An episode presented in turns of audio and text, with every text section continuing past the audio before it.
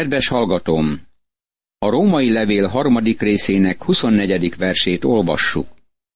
Ezért Isten ingyen igazítja meg őket kegyelméből, miután megváltotta őket a Krisztus Jézus által. Az ingyen görög szó dóreán, amit János evangéliuma tizenötödik részének huszonötödik versében úgy fordítanak, hogy ok nélkül. Urunk Jézus mondta, hogy őt ok nélkül gyűlölték, mert nem volt rá semmi alap. Most Pál apostol mondja, hogy ok nélkül nyerünk megigazulást. Ennek bennünk nincs semmi magyarázata. Isten nem azt mondja, hogy csodálatos emberek vagyunk, és ezért ad nekünk valamit. Mint ahogy már korábban láttuk, semmi sincs bennünk, ami érdemes volna Isten kegyelmére, csak ami nagy hiányunk. Ok nélkül nyerünk megigazulást. Ez kegyelemből történik, ami azt jelenti, hogy bennünk nincs rá semmi érdem. A kegyelem meg nem érdemelt jó akarat, az a szeretet cselekedete. Miután megváltotta őket a Krisztus Jézus által. A megváltás mindig kapcsolatos Isten kegyelmével. Csak azért válthat meg minket Isten, mert Krisztus föláldozta önmagát, és megfizette az árat. Meghalt a kereszten, hogy az elérhetővé legyen az embernek. A hitáltali megigazulás lényegében több, mint adósságunk eltörlése, vagyis megbocsátás. Az Krisztus igazságosságának az átadása. Más szóval, nem pusztán helyreálltunk Ádám korábbi helyzetébe, hanem most már Krisztus helyére kerültünk, ahol lehetünk az örökké valóságban szüntelenül, mint Isten gyermekei. Bunyan János majdnem megzavarodott, mert rájött, hogy olyan nagy bűnös, és nincs semmi igazsága. Akkor így szólt. Amikor Isten bemutatta nekem Bunyan Jánost, ahogy Isten látta Bunyan Jánost, többé nem azt vallottam, hogy bűnös vagyok, hanem azt vallottam, hogy bűn vagyok a fejem tetejétől a talpamig. Tele voltam bűnnel. Bunyan küzdött a problémával, hogy miként állhat Isten jelenlétébe, mint megbocsátott bűnös is. Hol szerezheti meg a jogot, hogy Isten elé álljon? És akkor végighaladt a gabonaföldeken egy este, és küzdött ezzel a problémával, és Pál szavai, aki egy másik nagy bűnös volt, és magát a bűnösök közt az elsőnek tekintette, eszébe jutottak, és a teher legördült a válláról. Pál szavait a Filippi levél harmadik részének kilencedik verséből vette, hogy kitűnjék rólam ő általa. Nincsen saját igazságom a törvény alapján, hanem a Krisztusba vetett hit által van igazságom Istentől, a hit alapján. Amikor olvassuk Bunyan zarándok útját, akkor valójában Bunyan élettörténetét olvassuk. Emlékszünk rá, hogy amikor a zarándok azzal a nagy teherrel a vállán átment a kétségbeesés mocsarán, nem tudta, mit tegyen, amíg végül a kereszthez érkezett, és ott legördült terhe, és bízott Krisztusban, mint megváltójában. Kegyelem által ment meg Isten. Ez az a forrás, amiből áradnak Isten élő vizei ebben a kegyelmi korszakban. Isten elküldte fiát, hogy meghalljon, és ezért Isten képes megváltani kegyelem által. Pál az Efézusi levél második részének negyedik és ötödik versében mondja. De Isten gazdag lévén irgalomban, az ő nagy szeretetéért, amellyel minket szeretett, minket is, akik halottak voltunk a vétkek miatt, életre keltett a Krisztussal együtt. Kegyelemből van üdvösségetek. doktor Newell mondta a kegyelemről. Isten kegyelme az a végtelen szeretet, ami végtelen eszközzel, Krisztus áldozatával ténykedik, és végtelen szabadság, akadálytalan a törvény ideiglenes korlátozottságaitól. Most a Szent Isten lenyúl hozzád, hogy betöltse hiányodat. Milyen csodálatos ismernünk a Szent Istent, aki ok nélkül megváltja azokat, akik bíznak Krisztusban. doktor Newell aztán így szólt: ami Isten megváltásával kapcsolatos, az örvendetes ajándék végtelen terjedelmű és változhatatlan jellegében. Ez mind elérhető és csak Krisztus Jézusban érhető el. Egyedül ő fizetheti meg az árat. Ahogy Péter apostol kifejezte ezt Izrael népe előtt. És nincsen üdvösség senki másban, mert nem is adatott az embereknek az ég alatt más név, amely által üdvözülhetnénk. Apostolok Cselekedetei, negyedik rész, tizenkettedik vers. Mert az Isten őt rendelte engesztelő áldozatul azoknak, akik az ő vérében hisznek, hogy igazságát megmutassa. Isten ugyanis az előbb elkövetett bűnöket elnézte türelme idején, hogy e mostani időben mutassa meg igazságát, mert ahogyan ő igaz, igazzá teszi azt is, aki Jézusban hisz. Római levél, harmadik rész, huszonötödik és huszonhatodik vers. Figyeld meg az ő vérében hisznek kifejezést. A vér az ő életéről beszél. Vér kiontása nélkül nincs bűnbocsánat. Zsidókhoz írt levél, kilencedik rész, huszonkettedik vers. Megmondom neked, hogy amikor valaki ember vérét ontja, és az kihull a földre, akkor az halott, mert a test élete a vérben van. Jézus Krisztus átadta életét, és nagyon drága árat fizetett értünk. Simon Péter különösen hangsúlyozza Krisztus vérének értékét. Ez a két vers tele van olyan szavakkal, mint engesztelés, igazság, eltörlés. Jól lehet, ezek nehéz szavak, nem szabad tőlük megrémülnünk, mert amikor értelmezzük ezeket, akkor ebben a két versben megtaláljuk azt, amit Calvin nagyon tartalmas teológiának nevezett. Calvin ezt írta: valószínűleg nincs az egész Bibliában olyan igeszakasz, ami megalapozottabban írja le Isten igazságát Krisztusban. Isten ugyanis az előbb elkövetett bűnöket elnézte. Isten a megváltás szerzője, és egyedül ő képes megváltani. Mi nem tudunk üdvözíteni, egyetlen vallás sem teheti, egyetlen egyház sem teheti. Pál ezt mondta a korintusiaknak.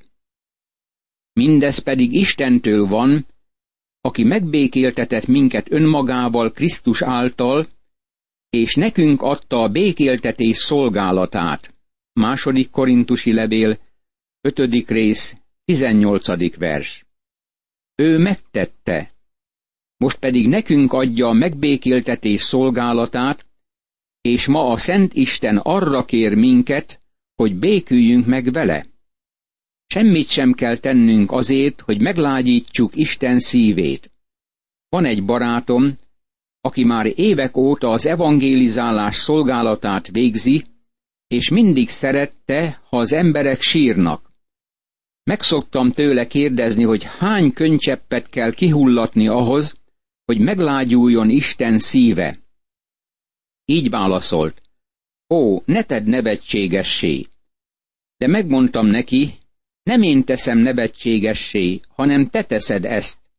Te mondod, hogy oda kell menniük előre az oltárhoz, és könnyezniük kell. Barátom, Isten szíve már megindult. Csak hozzá kell mennünk. Ő már megbékélt velünk. Ő mondja: békéljetek meg Istennel. Krisztus már elvégezte, vagyis ő már kiontotta vérét megbékélésünkért. Isten őt rendelte engesztelő áldozatul. Ez visszamutat a kétezer évvel ezelőtti időre, amikor Krisztus a mi megváltónká lett. Emlékszel arra, hogy a templom kárpitja takarta el a kegyelem királyi székét, és csak a főpap mehetett a kárpit mögé. Ma azonban Krisztus lett nekünk a kegyelem királyi székévé. A kegyelem királyi székéről beszélve a Zsidókhoz írt levél írója ezt mondja. Fölötte pedig a dicsőség kerubjai, amelyek beárnyékolták az engesztelés helyét. De ezekről most nem kell részletesen szólni. Zsidókhoz írt levél, kilencedik rész, ötödik vers. A görög szó a kegyelem királyi székére a hilasztérion, és ezt fordítják engesztelés helyének. Krisztus lett nekünk az engesztelés helyévé. Emlékszel a szegény vámszedőre, aki felkiáltott, mert szüksége volt az engesztelés helyére. Isten, légy irgalmas nékem, bűnösnek. Lukács evangéliuma, tizennyolcadik rész, tizenharmadik vers. Ez szó szerint azt jelenti, Isten, bárcsak lenne nekem engesztelés helye, szegény vámszedőnek, hogy oda mehetnék. Láthatod, amikor egy zsidó vámszedő lett, akkor elszakította magát a templomtól és az engesztelés helyétől, ami a templomban volt. Pál azt mondja most, hogy van engesztelés helye. Isten már felállította azt Krisztusban, hogy engesztelést nyerjünk az ő vérében való hit által. Csodálatos azt tudni, hogy szent Istenünk van, aki örömét és megelégedését találja abban, hogy felajánlhatja az egész világnak a kegyelem királyi székét. Isten nem tétovázva vált meg minket. Ha hozzá megyünk, megvált teljes mértékben, bőségesen. Egyesek azt mondják nekem, hogy miután megváltásban részesültem, még mindig kutatnom kell és imádkoznom, hogy valami többet kapjak. Barátom, amikor Jézushoz mentem, mindent megkaptam. Efézusi levél, első rész, harmadik vers. Milyen jó volt hozzám! Nem tartott vissza semmit. Azt mondja, hogy jöjj, elfogad téged. Aki hozzám jön, semmiképpen el nem vetem. János evangéliuma, hatodik rész, harminchetedik vers. Valóban el voltunk zárva a Szent Istentől, de az út most már megnyílt előttünk az Úr Jézus Krisztus vére által, hogy igazságát megmutassa. Isten ugyanis az előbb elkövetett bűnöket elnézte. Ez nem azt jelenti, hogy múltbeli bűneimről van szó, hanem azt, hogy azok bűnéről, akik a kereszt előtt éltek. Az Ószövetségben bárányt áldoztak fel.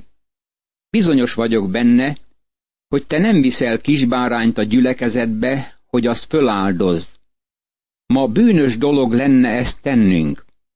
De akkor régen, Krisztus előtt ezt követelte Isten. A törvény követelte. Akkor az a kisbárány Krisztus eljövetelére mutatott. Azokban a napokban senki sem hitte, hogy a kisbárány elveheti a bűnöket. Nem gondolom, hogy ezért áldozták föl a bárányt. Tegyük föl, hogy te ott lettél volna, amikor Ábel Isten elé vitte bárány áldozatát, és megkérdezted volna. Ábel, azt gondolod, hogy az a kisbárány elveszi bűnödet? Akkor azt mondta volna neked, hogy nem. És te így folytattad volna. Akkor miért áldozott fel? Válasza talán ez lett volna. Isten kívánta meg, Isten parancsolta, hogy áldozzam fel. A Zsidókhoz írt levél tizenegyedik részének negyedik verse elmondja nekünk, hogy hit által ajánlott fel Ábel értékesebb áldozatot, mint Kain. Más szóval, ezt kinyilatkoztatás alapján tette, mert a hit hallásból van, a hallás pedig Isten igéje által. Római levél, tizedik rész, tizenhetedik vers. Ábel csak hit által áldozhatta fel a bárányt, mert Isten megmondta neki, hogy ezt tegye. Talán ezt mondtad volna Ábelnek. Mit gondolsz? Isten miért így intézkedett? Azt hiszem, ezt válaszolta volna. Isten megmondta édesanyámnak, hogy eljön a megváltó. Nem tudjuk mikor, de amíg eljön, ezt kell tennünk, mert hitáltal kell Isten elé járulnunk. Ezért az előbb elkövetett bűnöket elnézte. Ez azt jelenti, hogy addig az ideig elkövetett bűnöket, amikor Krisztus meghalt. Isten annak alapján váltotta meg az embert. Isten nem azért váltotta meg Ábrahámot, mert áldozatot vitt elé. Isten sohasem váltott meg senkit azért, mert állatot áldozott fel előtte. Az áldozat Krisztusra mutatott. Amikor Krisztus eljött, ő fizetett a múlt minden bűnéért, és a keresztnek ezen az oldalán elkövetett bűnökért is. Hogy a mostani időben mutassa meg igazságát, mert ahogyan ő igaz, igazzá teszi azt is, aki Jézusban hisz. A keresztnek ezen az oldalán nem ajánlunk fel áldozatokat, hanem bízunk Krisztusban és az ő vérében. Pál fölveti a következő kérdést. Hogyan lehetséges akkora dicsekvés? Lehetetlenné vált. Milyen törvény által? A cselekedeteké által? Nem, hanem a hit törvénye által. Római levél, harmadik rész, huszonhetedik vers. Ha Isten hitáltal vált meg Krisztusban, és nem érdemeink, tetteink által, akkor miért dicsekszünk? Mire alapozzuk elbizakodottságunkat? Még azért sem dicsekedhetünk, hogy fundamentalista tanokat vallunk. Semmi okunk nincs a dicsekvésre ebben az időben. Pál megkérdezi, hogyan lehetséges akkora dicsekvés? A választ meg is adja a fölvetett kérdésre. Lehetetlenné vált. Milyen törvény által? A cselekedeteké által? Nem, hanem a hit törvénye által. A törvény az első esetben nem korlátozódik az Ószövetségre, hanem jelenti a törvény alapelvét, bármilyen törvényt, amire az ember gondol. A második utalás a törvényre kizárja az ószövetségi törvényt, és egyszerűen jelzi a hit szabályát vagy alapelvét. Más szóval, Isten nem érdemrendszer alapjára helyezte az emberi fajt, hanem egyszerűen a hit alapjára, hogy higgyünk abban, amit értünk tett. Ezért ez kizárja a dicsekvést. Hiszen azt tartjuk, hogy hitáltal igazul meg az ember a törvény cselekvésétől függetlenül. Római levél, harmadik rész, huszonnyolcadik vers. Ez nem következtetés annak alapján, amit Pál mondott, de nem is összegezése annak. Ez magyarázat arról, hogy nincs értelme a dicsekvésnek. Miért zárta ki a dicsekvést? Azért, mert az ember hitáltal igazul meg. Pál nem csak ezt szögezi le, hanem a másik oldalt is megvilágítja. Vagy Isten kizárólag a zsidóké? Nem a pogányoké is? Bizony a pogányoké is. Római levél, harmadik rész, huszonkilencedik vers. Más szóval, Isten nem csak a zsidóké és nem csak a pogányoké. Pál kijelenti, a pogányoké is. Most figyeld ezt, ez nagyon észszerű érvelés. Pál így szól. Ha a megigazulás a törvény alapján történik, akkor Isten a zsidóké. De ha a megigazulás hitáltal történik, akkor ő mind a zsidók, mind a pogányok istene. Most figyeljük meg ennek logikáját. Ha a zsidók ragaszkodnak ehhez az állásponthoz, akkor két Istennek kellene lennie, az egyik a zsidóké, és a másik a pogányoké. De a zsidók ezt nem engedik meg. Ők monoteisták, vagyis egy Istenben hisznek. Valószínűleg a legnagyobb nyilatkozat, amit Izrael népe kapott, a Mózes ötödik könyve hatodik részének negyedik verse. Halld, Izrael! Jahve, ami Elohimunk, egyetlen Jahve. Ez a szó szerinti fordítás. Ez volt a pogányvilág előtt hangoztatott nagy üzenet, mielőtt Krisztus eljött. Mert egy az Isten, aki megigazítja a körülmetéltet hitből, a körülmetéletlent pedig hit által. Római levél, harmadik rész, harmincadik vers. Más szóval, csak egyetlen Isten létezik. Az Ószövetségben ő adta a törvényt az embernek. Az ember kudarcot vallott. Isten nem a törvény megtartása által váltotta meg őket. A megváltás mindig áldozat által történt, amit az ember hit által vitt Isten elé, rámutatva az Úr Jézus Krisztus eljövetelére. Érvénytelenné tesszük tehát a törvényt a hit által. Szó sincs róla. Sőt, inkább érvényt szerzünk a törvénynek. Római levél, harmadik rész, harmincegyedik vers. A törvényre történő utalás, azt hiszem, más értelmet ad ennek a szónak. Ez nem korlátozódott itt a mózesi rendszerre, de nem utal bármilyen törvényre sem. Ez inkább az egész ószövetségi kijelentést magában foglalja. A hit kizárja a törvény cselekedeteit.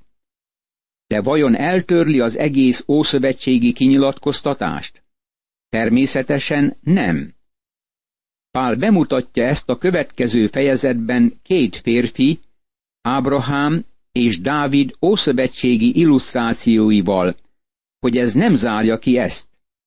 Ez a két kulcsember, kiváló személyiség nem a törvény, hanem a hit által nyert megváltást.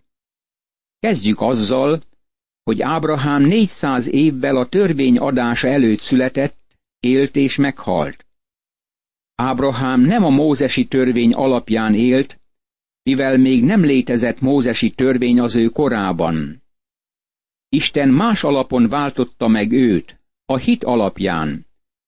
Valaki talán így szól: akkor mi van Dáviddal? Nagyon őszintén szólva, azt gondolod, hogy Dávid üdvösséget nyerhetett volna a törvény megtartása által? Nem, egyáltalán nem. Az Ószövetség nagyon világossá tette, hogy Dávid megszegte a törvényt, és Isten mégis megváltotta. Hogyan? Hit által. Dávid bízott Istenben, és hitt Istennek. Még bűnében is bánatosan ment Istenhez. Isten elfogadta őt, és megváltotta hit által. Imádkozzunk! Kegyelmes Istenem!